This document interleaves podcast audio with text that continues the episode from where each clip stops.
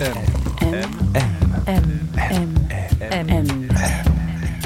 Le goût de M.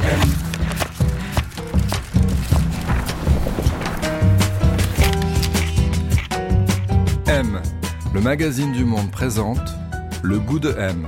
Un podcast produit par Géraldine Saratia qui vous entraîne à la découverte du goût d'une personnalité.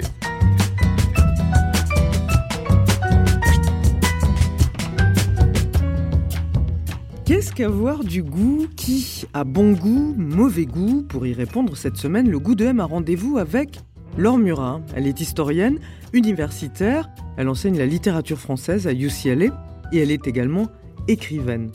Parmi ses centres d'intérêt, un goût avoué pour l'étude des normes, des genres, des sexualités. Elle a par exemple publié La loi du genre, issue de sa thèse sur le troisième sexe. Elle s'est également intéressée à la psychiatrie ou à l'histoire culturelle et littéraire du XXe siècle.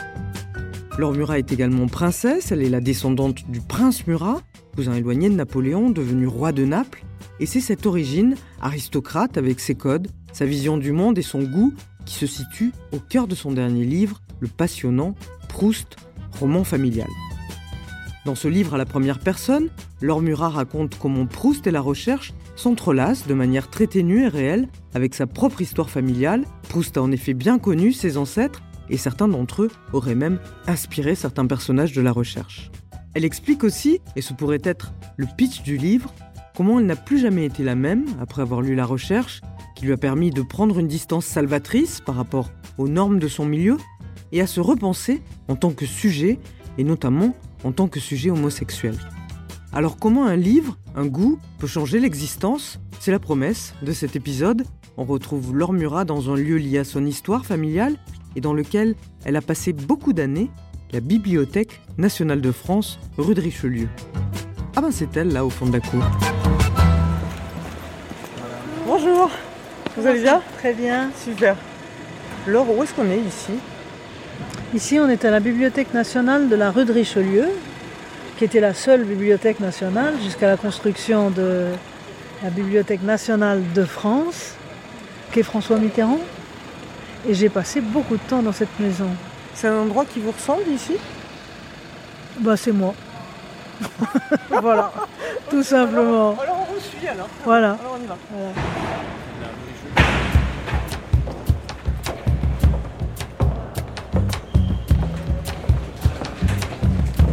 On a suivi Laure Murat dans les longs couloirs de la BNF. On est passé devant la salle ovale, la galerie Mazarine, et on a fini par s'installer dans la salle Rothschild, une petite pièce remplie de manuscrits du XVIIe. Et là, je lui ai demandé quel était le goût de son enfance, celui dans lequel elle avait grandi.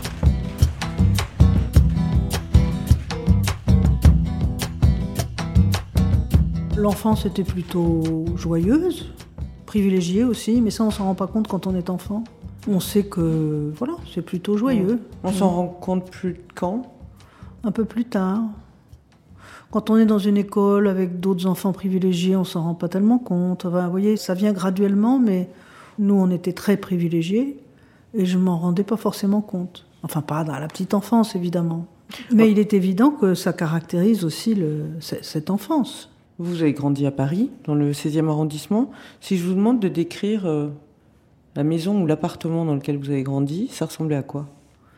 Ça ressemblait à un triplex, rue de Bassano, qui est une petite rue euh, qui croise l'avenue d'Iéna, pas très loin de la place des États-Unis. C'est un quartier qui est très calme, pour dire les choses poliment. Mais vous dites euh, d'une torpeur abyssale, où il ne se passait rien dans ce quartier. Ben, j'avais pas le sentiment qu'il se passe quoi que ce soit, non, en effet. Mais c'est pas tout à fait vrai, puisque justement, place des États-Unis, il y avait l'hôtel particulier de Charles et Marie Landenoy, qui étaient des très grands mécènes, où là, il se passait plein de choses. Et Hmm. puis, bon, mon père recevait des gens aussi qui étaient, qui avaient des choses à dire. C'était un triplex, vous me disiez. Vous, vous étiez au deuxième étage, c'est ça? Les enfants étaient au deuxième étage, les parents étaient au troisième, avec leur chambre, leur salle de bain respective et le bureau de mon père. Et au quatrième, il y avait les salons, il y en avait deux, un grand et un petit, et une salle à manger et une grande cuisine. C'était un endroit euh, historiquement très chargé, si je puis dire. On était comme dans un musée de l'Empire, puisque mon père descend directement, enfin, et donc moi aussi, du maréchal Murat, qui était le beau-frère de Napoléon. Il a épousé Caroline Bonaparte. Et c'était un fils d'aubergiste qui a fini roi de Naples et maréchal de France. Il était célèbre pour diriger la cavalerie de l'armée napoléonienne. Et il a fait euh, certains exploits comme ça dans, le, dans, les guerres napoléoniennes. Donc il y avait des portraits de famille, bien sûr, hmm. il y avait des objets précieux. Et puis il y avait une malle. Alors une, cette malle, elle était au deuxième. Et je me souviens qu'il y avait un, mouchoir taché du sang de l'empereur. Est-ce que c'était vrai?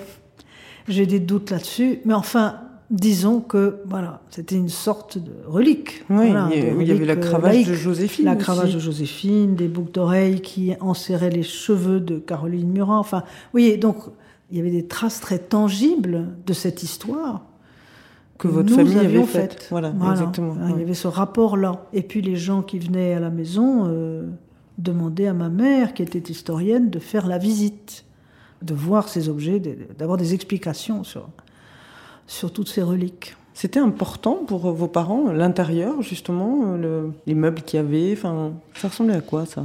Tout ce qui avait été hérité.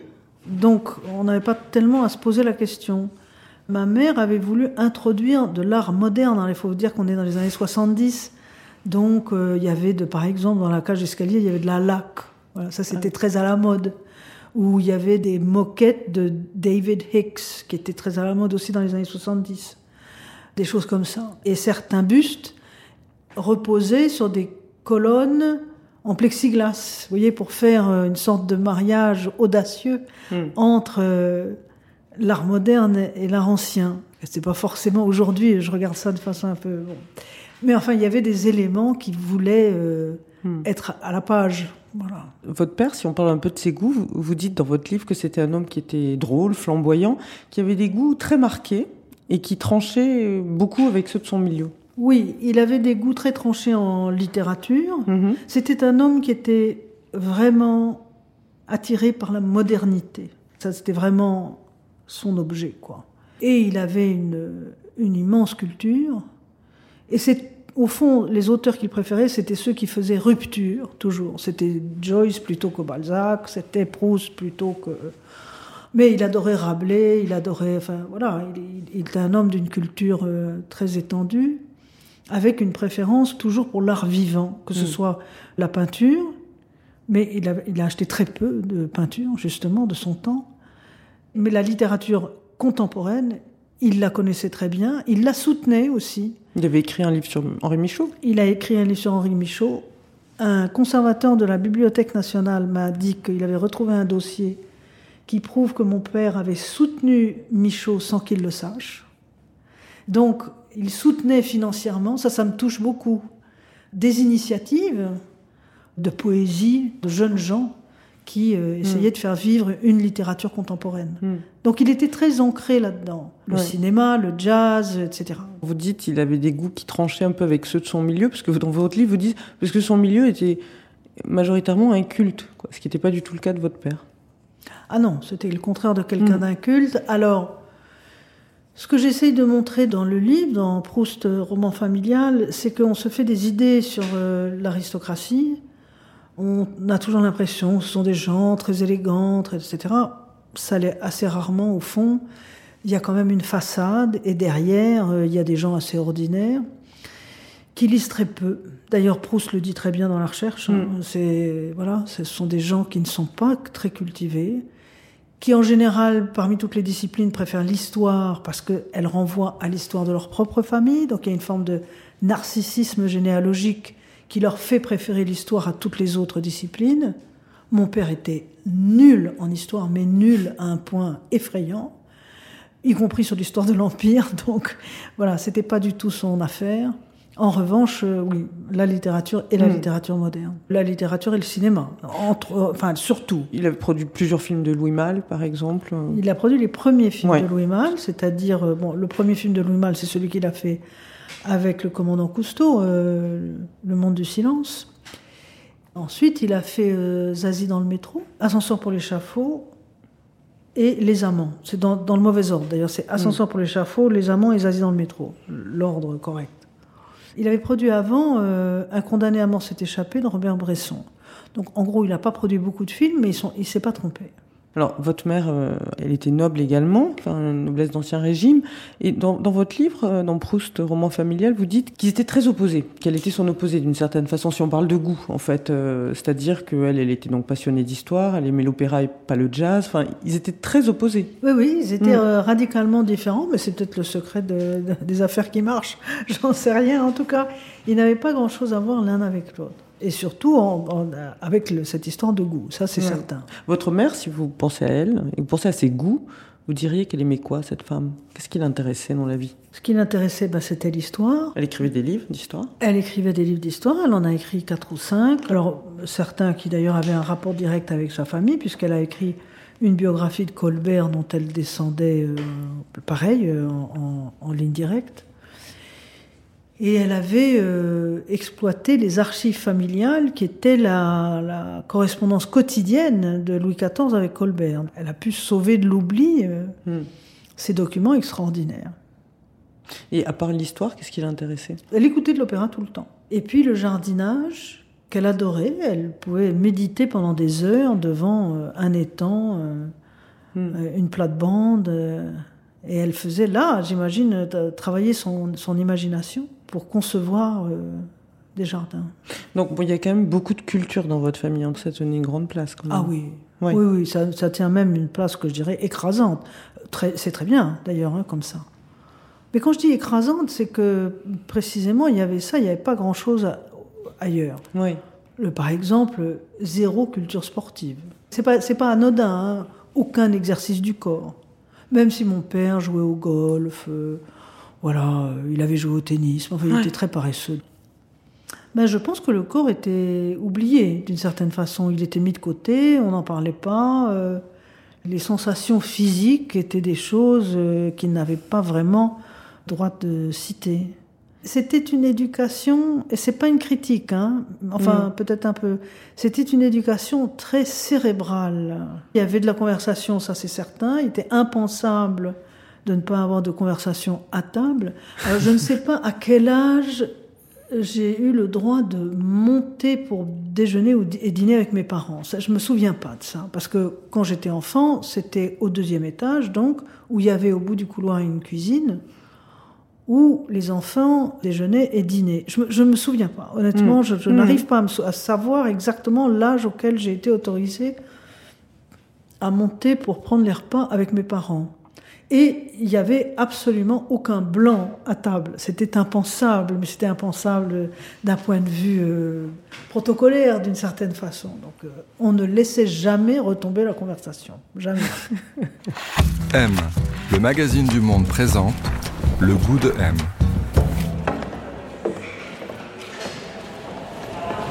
qu'on va là, vous savez On se dirige vers où là? Ben là, on est dans le cabinet des médailles Ouais, et on se dirige vers la salle du duc de Luynes. d'accord. Alors c'est qui le duc de Luynes? C'était un ancêtre à moi, un arrière-arrière-arrière-grand-père, qui est mort en 1867, qui a vécu au 19e siècle, essentiellement, et qui était un très très grand collectionneur d'antiquités, et notamment de monnaies et de médailles antiques.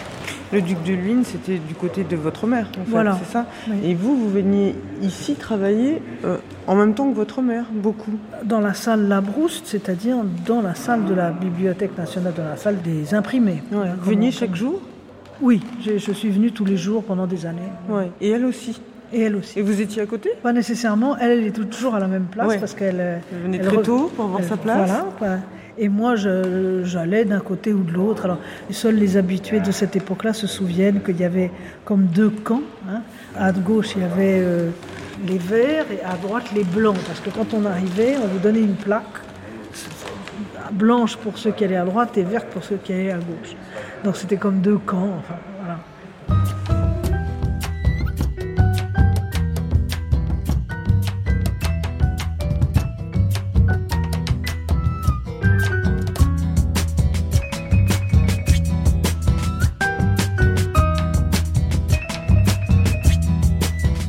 Première passion, ça a été l'équitation. Ça m'a tenu euh, plusieurs années. J'adorais ça. Absolument, j'adorais ça. Et après, la lubie suivante, ça a été le violon. Donc j'ai appris le violon, je n'avais aucun talent, mais alors vraiment aucun talent. Heureusement que j'ai arrêté ça assez vite. Et donc après, la lubie suivante, c'était la photographie. Et comme mon père était très généreux, il m'avait fait construire un petit laboratoire euh, dans la maison qu'on avait à la campagne. Et là, je pouvais passer des heures et des heures et des heures à développer les photos que j'avais prises. Vous photographiez quoi? Tout et n'importe quoi. Alors vraiment, c'était... Bon, euh, je vous rassure, hein, je me suis jamais prise pour une artiste, euh, donc une sorte, ni, ni une musicienne, ni une... Hmm. Mais, mais c'était, c'était des, oui, c'était de, de grandes passions. Et la lecture, c'est venu vite ou pas? Je n'ai pas de souvenirs sans lecture, en fait. La lecture, elle était, d'abord, elle était, c'était dans la conversation. Mon père ne faisait que ça. Il faut vous dire que mes deux parents étaient à la maison. Ils n'allaient pas au bureau. Donc, oui. Et qu'est-ce qu'ils faisaient quand je rentrais dans leur, soit dans le bureau de mon père, soit dans la chambre de ma mère, qui n'avait pas de bureau. Elle avait un, un bureau, c'était un meuble dans sa chambre, qui était grande. Elle écrivait sur son lit, et lui, il lisait dans son bureau. Donc, toute mon enfance, toute ma jeunesse, c'était, il y en a un qui lit, l'autre qui écrit. Et quelquefois, l'un qui écrit et l'autre qui lit. Mais en gros, il n'y avait pas autre chose à faire, quoi. C'était ce qu'on faisait. Le premier livre, vrai livre, que j'ai lu, c'est Le Grand Maune d'Alain Fournier. Bon, un grand classique, mais voilà. Et après, très vite, je pense que j'ai eu une sorte de snobisme, comme ont les adolescents, je voulais avoir lu plus que les autres. C'était une façon aussi de me distinguer, j'imagine. Donc j'ai lu Madame Bovary à 13 ans, ce qui était ridicule parce que je comprenais rien à ce qui se passait. Et puis c'était sûrement une façon de parler à mon père. Vous disiez, vous aviez cet exemple de vos parents donc, qui étaient à la maison, et un qui écrivait, l'autre qui lisait. Et dans votre milieu aussi, vous disiez, bon, j'étais entouré de, rentiers, enfin, dans votre famille. Mais vous, très vite, vous avez su que cette vie-là, c'était pas celle-là que vous vouliez, que vous vouliez travailler, vous? Oui, alors, euh, à l'époque, enfin, je, suppose qu'on dit toujours ça, euh, je voulais rentrer dans la vie active. Pas une vie passive, entre guillemets. Voilà. je voulais, parce que je voulais pas de vie passive. Il faut dire que euh, on avait la tête, le cerveau lavé, littéralement, à l'idée de devoir se marier, préférablement autour de l'âge de 20 ans, et d'avoir des enfants, et se marier vierge. Et tout ça était un programme qui me convenait pas très bien. Et donc j'ai voulu sortir de chez moi très vite, ce que j'ai fait, puisque à 19 ans je suis partie. Oui, alors vous êtes inscrite euh, en histoire de l'art après le bac, puis vous avez commencé à faire du journalisme, enfin à piger à Beaux-Arts, à intégrer l'équipe. Vous dites c'est là que j'ai trouvé ma foulée. Oui, enfin c'était surtout que j'avais une indépendance financière, j'ai passé mon permis de conduire, j'avais pas de voiture évidemment, mais enfin tout ça allait dans le même sens, c'était qu'il fallait voilà, pouvoir conduire sa propre vie comme je l'entendais. Et le journalisme ou la critique d'art, enfin, ça vous plaît tout de suite? Enfin, C'est quelque chose qui devient important pour vous? Je voulais écrire. Alors, je ne crois pas qu'on écrive quand on est journaliste. Si on écrit bien sûr quand on est journaliste dans la presse écrite, mais c'est pas écrire comme je l'entendais en, réalité. J'ai mis un certain temps à m'en rendre compte, et puis surtout, il faut vous dire que là, on est au milieu des années 80. Donc vous vivez à Paris? Je vis à Paris. Il faut euh, beaucoup travailler, hein. il faut faire beaucoup, beaucoup de piges pour pouvoir payer le loyer. Et du coup, je devais multiplier des choses. J'ai travaillé à France Culture, j'ai travaillé mhm. pour des, des plein. J'ai adoré ça d'ailleurs. La radio, c'était vraiment ce que j'avais préféré, de très loin. Mais c'était encore un, c'était pas ça encore. Donc mon idée, c'était vraiment d'écrire des livres. Et ça s'est fait très graduellement, ça. Oui, c'est après, au début des années 90, vous avez commencé à, publier, à vous intéresser aux archives aussi. Euh. J'ai fait un article euh, qui était assez long, enfin d'une quinzaine de feuillets, disons, sur une collection d'une dame qui s'appelait la comtesse de Béhague collection tout à fait extraordinaire, destin étonnant de, cette femme, qui est d'ailleurs contemporaine de Proust, hein, à peu près, et qui vivait dans un hôtel particulier qui est aujourd'hui l'ambassade de Roumanie. Et je me suis mise à, faire des recherches autour de cette femme. J'ai travaillé à la Bibliothèque nationale. C'était peut-être le début d'ailleurs de mes travaux à la bibliothèque. J'ai 19 ans à l'époque, hein, je, suis mhm. quand même très jeune. Enfin, je suis jeune. Et c'est là où l'archive a commencé à, oui, à me titiller sérieusement. Après, ça va prendre des proportions beaucoup plus grandes puisque j'ai eu la chance dans ma vie de tomber sur des archives inédites et sur des fonds tout à fait exceptionnels. Ben, je pense en particulier à mon premier vrai livre, je dirais, qui s'appelait La maison du docteur Blanche. Le sous-titre, c'est euh, Histoire d'une maison de santé de Nerval à Maupassant. Donc, comme son nom l'indique, c'était une maison de santé qui accueillait les écrivains, les artistes et plus généralement les gens atteints de maladies mentales, comme on dit. Et j'ai retrouvé les registres de cette maison de santé qu'on croyait détruits dans une clinique privée euh, des alentours de Paris. Et ça, c'était une découverte extraordinaire. Alors, après, j'ai beaucoup réfléchi à ces histoires d'archives. Hein. L'archive, c'est pas forcément la vérité. Hein. Il faut se méfier de ça. Et puis, l'archive inédite n'est pas forcément intéressante à publier. Les archives nationales sont pleines de vieux papiers qui n'ont pas d'intérêt. Après, il faut essayer de capter ce qui, dans l'archive, peut être intéressant. Alors, il y a eu ça, le livre suivant, qui était un livre sur Adrienne Monnier et Sylvia Beach, qui étaient deux libraires de l'entre-deux-guerres, qui avaient fondé euh, pour l'une la Maison des Amis des Livres et pour l'autre Shakespeare and Company, et qui ont été des intermédiaires extraordinaires dans l'histoire littéraire des années 20 et 30. Et puis la, troisième, bon, qui est spectaculaire, peut-être pour, en tout cas pour les Proustiens, c'est que j'ai retrouvé le procès verbal d'un commissaire de police qui a fait une descente dans un bordel pour hommes où Proust a été, enfin pris. En tout cas, il a dû décliner son identité. Et c'était la, trace, la preuve qu'il fréquentait, ce qu'on savait, mais on n'avait pas la, trace, l'hôtel de passe de hmm. Albert Lecusia, qui est le modèle de Jupien. Vous, vous aviez quel âge quand vous avez lu la recherche? Alors, la première fois, j'avais une vingtaine d'années. Je l'ai lu en tout quatre fois, dont la dernière pour les besoins de Proust roman familial l'été dernier. Mais donc ça correspond à l'époque dont on parlait, où vous deveniez journaliste ou critique, et ensuite vous allez devenir historienne aussi? Mais je, je crois que c'est vrai pour beaucoup de gens par ailleurs. Mon rapport à Proust, il est au moins triple. C'est-à-dire que Proust a bien connu mes arrière-grands-parents des deux côtés, du côté maternel et du côté paternel. Il était invité chez eux, il y a des échanges entre eux. Proust s'est inspiré de certains membres de ma famille pour créer des personnages de fiction. Je pense notamment à Robert de Saint-Loup, qui est inspiré du duc d'Albufera, qui était un oncle éloigné, pas si éloigné que ça.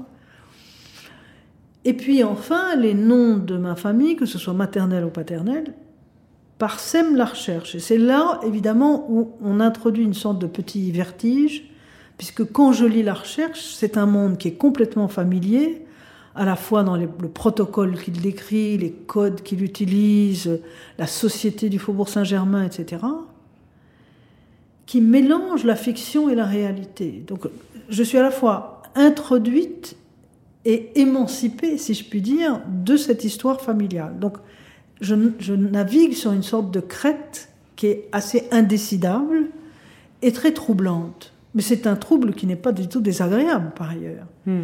Et puis, bien sûr, quand je lis Proust, je comprends le, la raison pour laquelle il y avait chez moi une forme d'anxiété à être dans ce milieu et de ne pas vraiment y trouver ma place. Parce que je crois que l'aristocratie, c'est ce que je dis dans le livre, est un monde de formes vides. Oui, c'est très, très, intéressant puisqu'on parle de goût. Justement, ça, ça m'intéresse beaucoup en fait. Vous parlez de ça, effectivement, du signe mondain et d'un signe qui ne renvoie à rien. Qui ne renvoie à rien qu'à lui-même. C'est-à-dire qu'il est autoréflexif. Et je pense que si les gens du monde, comme on dit les aristocrates, ont tellement fasciné Proust quand il était jeune.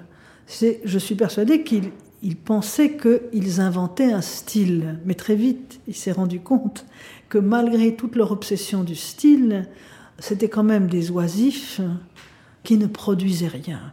Et les deux personnages pour lesquels il a le plus de tendresse, qui sont Charlus et Swann, sont des gens qui ne produisent pas. Et je pense que inconsciemment, chez moi, ça a toujours été une sorte de hantise. On, revient à la vie passive. de ne rien produire. D'être ne... prise dans ce système autoréférentiel, finalement, euh, dans ce théâtre permanent, quoi. Voilà, ce théâtre qui ne ferme jamais et qui est de se représenter, de parler de son histoire généalogique et d'être un aristocrate, et ce qui suffisait d'une certaine façon. Et de ça, ça m'angoissait, ça. Ça, ça m'angoissait hautement. Quand on dit que Proust était snob, c'est sans doute vrai quand il était jeune, mais enfin, c'est la critique la plus féroce qu'on puisse trouver sur l'aristocratie. Il faut ne pas avoir lu la recherche jusqu'au bout pour dire le contraire, parce que c'est évident. Hmm. Et ça, pour moi, c'était très salutaire, parce que tout d'un coup, je trouvais, à travers quelqu'un qui était obsédé par la forme, Proust, bien entendu, puisqu'il est écrivain, obsédé par la forme, et qui montrait la vacuité de la forme aristocratique. Tandis que lui proposait une forme pleine, pleine de sens, pleine de perspectives, pleine d'épanouissement. Bon, hmm.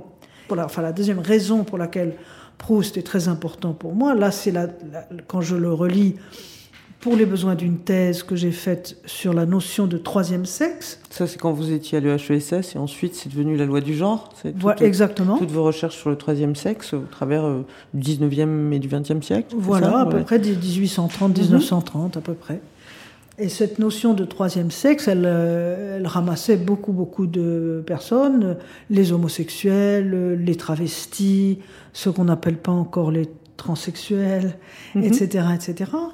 Et puis aussi les femmes qui travaillent. Hein. on disait que c'était un troisième sexe parce que la ah femme qui travaille sortait de son sexe, alors on disait pas genre à l'époque, et donc elle se déféminisait puisqu'elle travaillait et que ça n'était pas fait pour les femmes, comme chacun sait.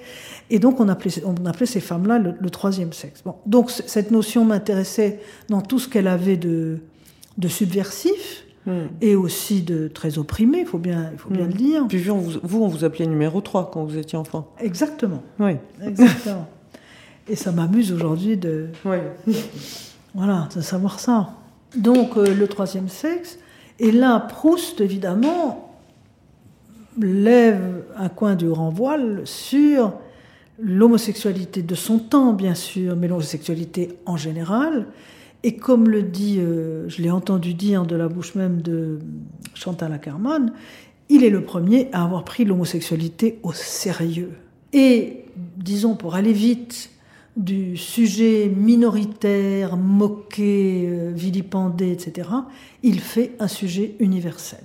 Hmm. Donc, au moment où moi-même je suis exclue de ma famille parce que je suis sortie du placard, il me réintègre dans l'humanité. Et donc, de ce point de vue-là, je lui suis évidemment très reconnaissante.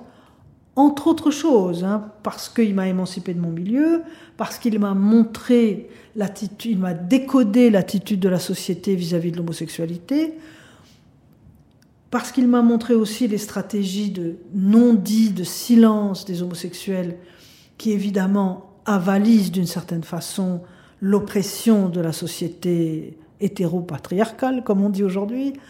Ce sont des outils énormes qui m'ont permis d'avancer, qui m'ont permis, mm. c'est l'objet du dernier chapitre du livre, c'est un grand objet de consolation. Parce que la consolation, je ne le considère pas comme quelque chose de passif, hein, toujours, mais quelque chose de très actif, de très stimulant. Oui, vous le disiez, vous, vous êtes une personne qui, qui a été en rupture avec son milieu d'origine. Enfin, d'ailleurs, il y a des pages assez très dur hein, dans votre livre, là, quand vous annoncez votre homosexualité à votre famille. Bon, la réaction, c'est très dur. Vous avez pris de la distance avec énormément de choses qui vous avaient été transmises? Est-ce qu'il y a un rejet de certaines choses? Est-ce que ça a modifié votre façon d'être? Il y a certainement eu un moment où il y a eu un rejet. Ça, c'est ça, c'est certain. Mais vous savez, j'ai 56 ans aujourd'hui, donc euh, bon, il y a quand même depuis que cette, histoire est arrivée, il y a 30 ans qui ont passé, donc c'est quand même beaucoup, c'est presque une mm. vie mm. entière. vous avez mis ce temps à écrire ce livre en même temps. J'aurais jamais pu l'écrire avant, jamais. Ça, ça a été tout à fait impossible. Mais je suis très contente que ça arrive maintenant. Voilà. évidemment, là où le rejet a été le, plus fort, idéologiquement, voilà, ça, ça c'est certain. On m'avait euh, prévu un destin, que j'ai rejeté. Alors ça s'accompagne de chagrin, bien sûr, de douleur ou de difficulté. Enfin, ça surmonte aussi. Je ne peux pas dire que je rejette l'éducation que j'ai reçue.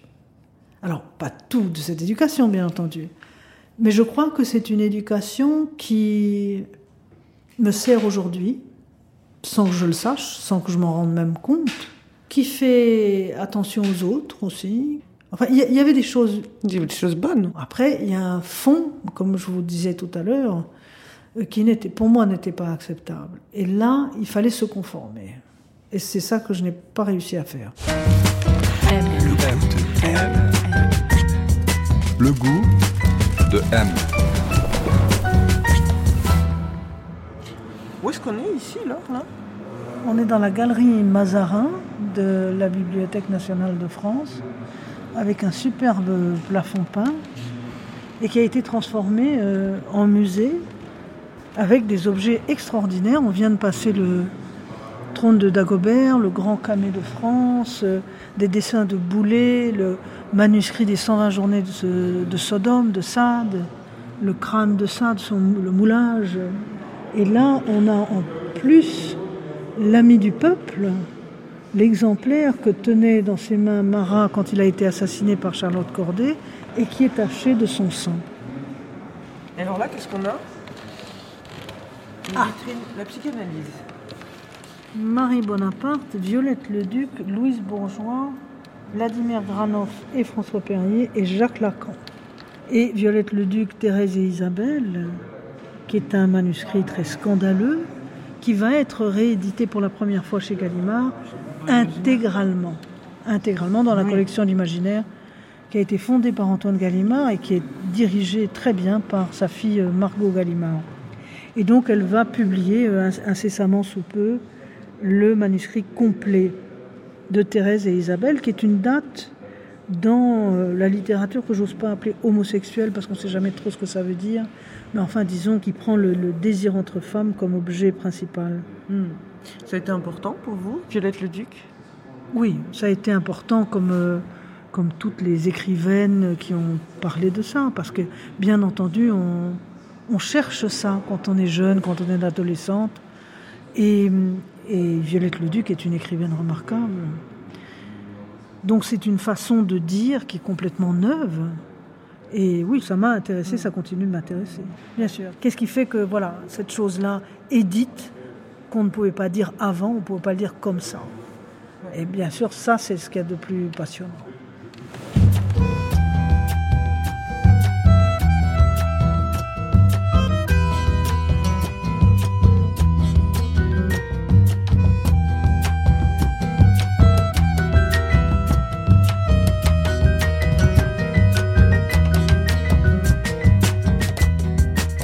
À la BNF aujourd'hui. Les lieux, c'est quelque chose qui est important dans votre travail. Vous avez beaucoup écrit sur des lieux. Ça a été les lieux de pouvoir. Tout à l'heure, on a parlé de. Il y a eu des librairies, il y a eu. Enfin, donc vous avez beaucoup écrit sur des lieux et vous avez aussi beaucoup écrit sur les villes, en fait. Il y avait. Euh, Ceci n'est pas une ville. Aujourd'hui, vous êtes. Euh, enfin, depuis de nombreuses années, vous vivez aux États-Unis. Vous enseignez euh, aujourd'hui en Californie. Et vous êtes tombée amoureuse de Los Angeles, en fait, quand vous êtes arrivée. Alors, qu'est-ce que c'est tomber amoureux d'une ville? Ce que je voulais explorer, c'était la, dimension érotique qu'on peut avoir avec une ville. C'est-à-dire, je peux aimer San Francisco, par exemple, ce qui est le cas, je peux aimer Rome, mais je suis tombée amoureuse de Los Angeles. Alors qu'est-ce que ça veut dire tomber amoureuse d'une ville?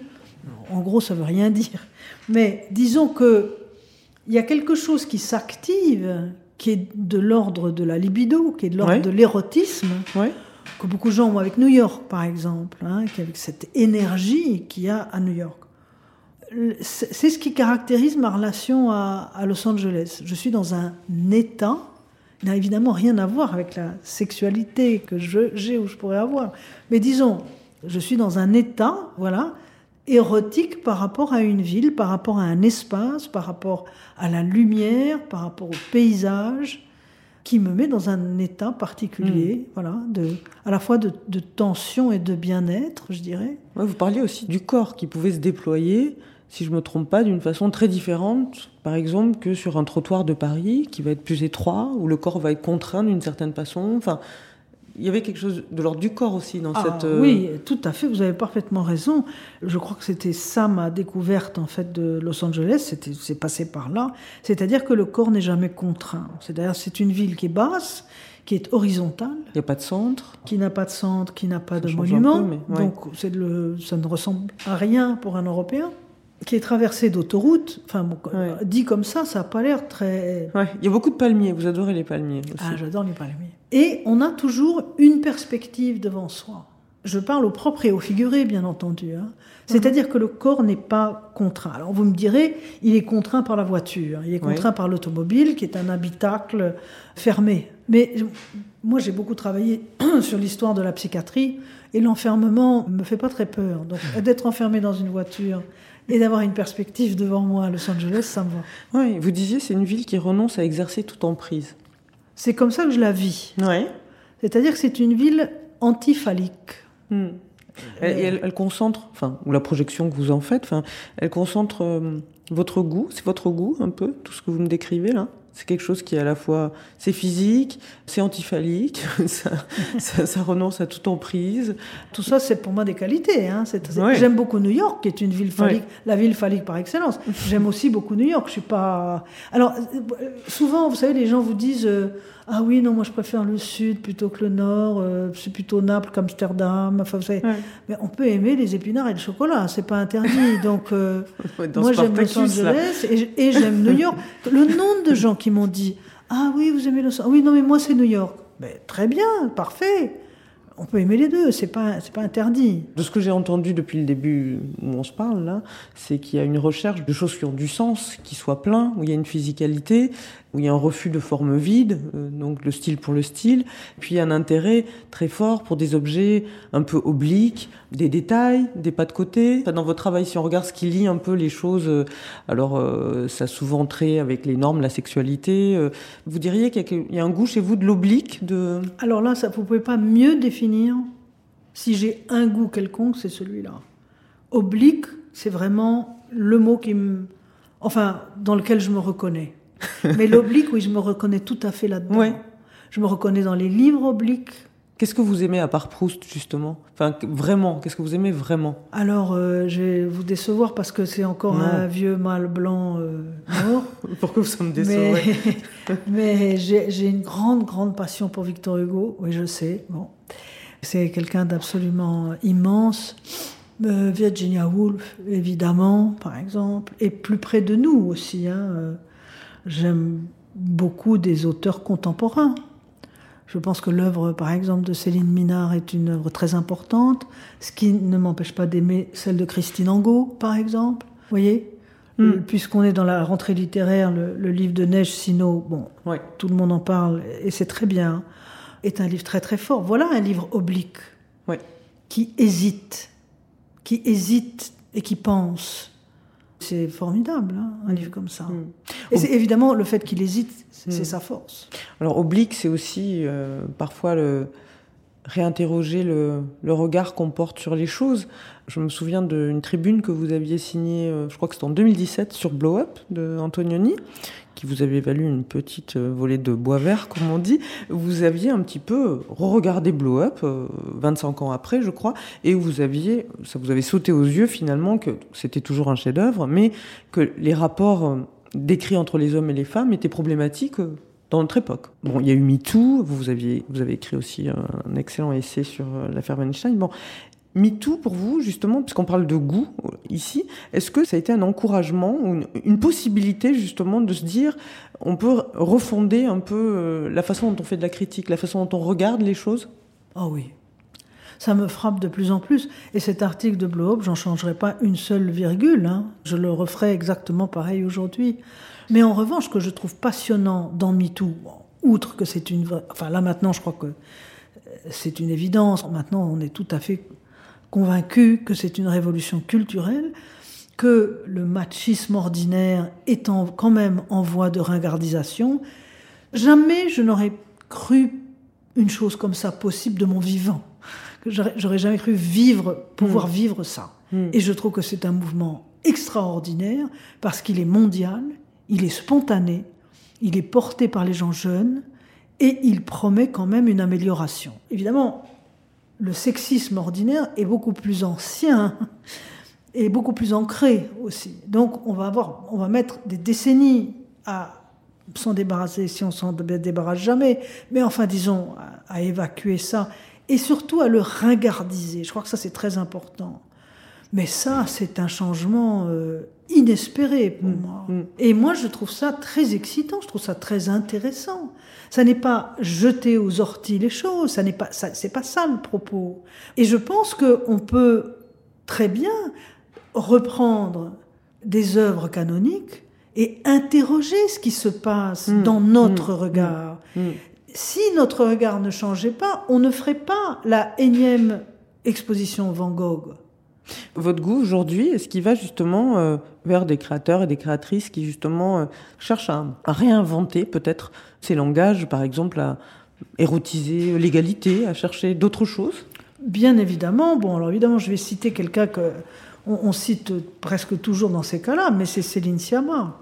Céline Sciamma a fait un, cinéma, pour moi, d'une grande intelligence, d'une grande beauté aussi, et d'une grande subtilité sur ces questions. Bien entendu, moi je suis à la recherche de gens qui font bouger le paradigme. Parce qu'une chose est de, est de critiquer ou de simplement critiquer le regard, essayer de comprendre comment on est passé hmm. d'une l'adoration d'une. Moi, j'ai adoré Woody Allen, par exemple.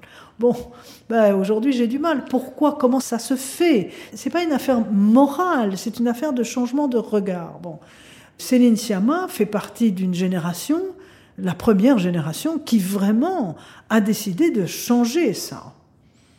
Et ça, c'est passionnant, hmm. bien sûr. Donc, au, au, cours de votre vie, vous diriez que vos goûts, ils ont évolué ou vous aimez toujours la même chose? Ben, Il y a des choses qui ne bougent pas. Hein. Victor Hugo, il ne bouge pas. Et Proust non plus. Euh, après, je m'intéresse beaucoup à la littérature contemporaine. J'ai enseigné, par exemple, une semaine de vacances de Christine Angot, par exemple, hein, où j'ai évidemment enseigné Annie Ernaux. Qui, était importante pour vous? Oui. Oui, oui, c'est très important même cette femme a produit quelque chose euh, bah, que personne n'avait produit avant elle, tout simplement. Après, elle a des épigones, mais elle en a reçu, elle aussi, des volets de bois vert, avec euh, Passion simple ou des livres comme ça. Alors maintenant, euh, il y a sûrement des gens qui s'en mordent les doigts. Alors je sais qu'elle n'aime pas qu'on dise qu'elle a été courageuse, mais si, hmm. elle l'a été quand même. Elle l'a été. Mais vous, pourquoi vous l'aimez? Ben pour cette raison-là, justement. Et puis pour m'avoir montré une forme d'écriture sans concession, dans cette grande simplicité qui est la sienne, avec un, impact très fort, je trouve, qui aussi utilise l'ellipse. Euh, je pense notamment à La place ou La honte. C'est une littérature d'une économie extraordinaire, mais une vraie vision du monde, tout mm. simplement. Mm. M. M. M. Quel type de goût vous plaise? Qu'est-ce que vous aimez? J'adore faire la cuisine. Mais vraiment, j'adore ça. Parce que quand on fait la cuisine, on a tous les sens en éveil en réalité. Parce qu'il faut bah, voir, forcément, il faut goûter, il faut sentir, il faut écouter aussi quelque chose qui grésille dans une poêle, hmm. évidemment, ça c'est. Donc, on est un peu comme un homme, une femme orchestre, et c'est une expérience du temps. Ouais. On revient après. Ah voilà, c'est ça. et c'est une affaire de coordination. Vous aimez quoi, vous? Dans la cuisine? Ouais, je sais pas. C'est difficile de savoir ce que vous aimez. Il y a toujours des, des trucs théoriques là, mais vous, vous aimez quoi? J'aime les fruits de mer, par exemple, ah. les crevettes. Euh, alors j'aime beaucoup faire la pâtisserie, mais je la mange assez peu en réalité. J'adore les glaces, les sorbets. Et des trucs que vous détestez? Vous avez des dégoûts ah oui, ah oui. quand j'étais enfant, qu'on m'obligeait de manger la cervelle, au secours. Ah au secours. Dans les abats, j'ai beaucoup de mal. Les huîtres, enfin, vous voyez, bon, ça c'est des choses classiques. Hein. J'aime pas le chou-fleur, par exemple. Chou-fleur cuit. c'est tout, tout ça dégoûtant. Est-ce que vous diriez que vos amis ont du goût?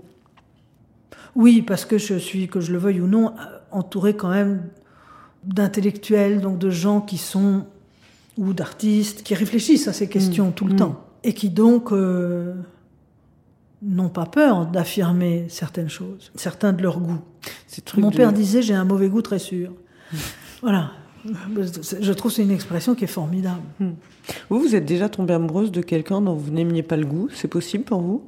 Alors, il faudrait que ce quelqu'un ou cette quelqu'une aime des choses épouvantables, quoi. Pour que ce soit pas possible, vous voulez dire? Oui, oui, oui, oui. Il faudrait qu'elle. Qu'est-ce qu'il faudrait qu'elle aime? Il faudrait qu'elle aime. euh,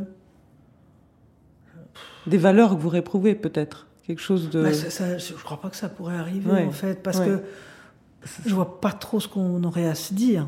Alors, ça serait quoi pour vous, Laure Murat Avoir du goût. Avoir du goût, c'est peut-être avoir un ensemble euh, d'attirances dont on, on comprend la cohérence et qui forment une sorte de constellation. Et ça, pour moi, c'est absolument central. Or, dans un lieu qui se trouve être mon appartement ou ma maison à Los Angeles, c'est un, un travail permanent de ce que je mets au mur, de ce que voilà, comment je change le décor, comment je le construis, comment je le conçois, la circulation dans les pièces, la circulation dans la maison, dans l'appartement, les équilibres de masse, hein, les équilibres de couleurs.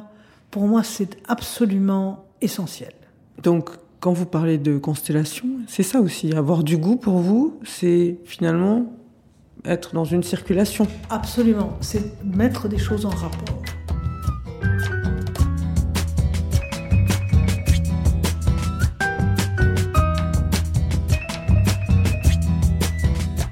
C'est la fin de cet épisode. Il a été réalisé par Guillaume Giraud, préparé avec l'aide de Diane Lizarelli et Johanna Seban.